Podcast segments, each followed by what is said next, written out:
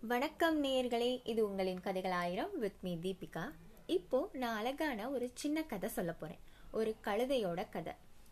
ஒருத்தருக்கு நாம நல்லது செய்யணும்னா கூட அவங்களுடைய இயல்புத்தன்மையை புரிஞ்சுக்கிட்டு தான் செய்யணும். இல்லைன்னா அதுவே நமக்கு தீமையா திரும்ப கிடைச்சிரும்.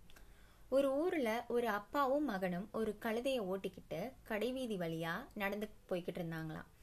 அதை பார்த்த ஒருத்தர் கழுதை சும்மா தானே போகுது. யாராவது ஒருத்தர் அதன் மே அதன் மேலே உட்காந்துட்டு போகலாமே அப்படின்னு சொன்னாங்களாம். அதுவும் சரின்னு நினச்சி அப்பா தன்னோட மகனை கழுத மேலே உட்கார வச்சாராம். கொஞ்ச தூரம் போனதுமே எதிரில் வந்த ஒருத்தர் ஏன்பா இப்படி வயசான தந்தையே இப்படி நடக்க விட்டுட்டு நீ கழுத மேலே உட்காந்துட்டு போறியே இது நியாயமா? அப்படின்னு கேட்டாராம். உடனே மகன் இறங்கி தன்னோட அப்பாவை கழுத மேலே உட்கார சொன்னானா அதே மாதிரி ரெண்டு பேருமே கொஞ்ச தூரம் போய்கிட்டு இருந்தாங்களாம். இப்படியே கொஞ்சம் தூரம் போகும்போது இன்னொருத்தர் பார்த்து தன்னோட அப்பாவை கடிஞ்சுக்கிட்டாராம். ஏயா இப்படி சின்ன பிள்ளைய நடக்க விட்டு நீ கழுத மேல உட்காந்துட்டு பயணிக்கலாமா? அப்படின்னு கேட்டாராம்.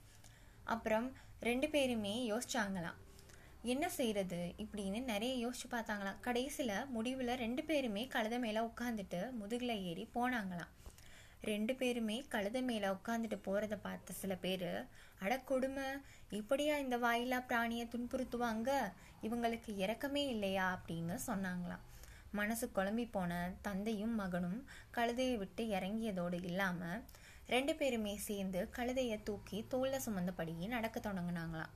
இதை பார்த்து அங்கிருந்தவங்கெல்லாம் இப்படியா முட்டாள்கள் இருப்பாங்க? அப்படின்னு கூச்சலிட்டு நகைக்கவும் ஆரம்பிச்சிட்டாங்களாம். இதை கேட்டு அரண்டு போன அந்த கழுதை கீழே குதிச்சு அவங்களையும் கீழே தள்ளிவிட்டு ஓட்டம் எடுத்துச்சான் இப்படி சுயமாக சிந்திச்சு முடிவெடுக்காம அடுத்தவங்க சொல்றத கேட்டதால தங்களுக்கு அடிப்பட்டதோட கழுதையும் ஓடி போயிருச்சே அப்படின்னு நினைச்சு கவலைப்பட்டபடியே நடந்தாங்களாம் ரெண்டு பேருமே. இதுல இருந்து சொல்ல வர்ற நீதி என்னன்னா மற்றவங்களுக்காக நாம வாழக்கூடாது.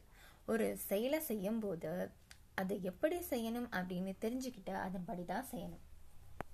நன்றி வணக்கம்.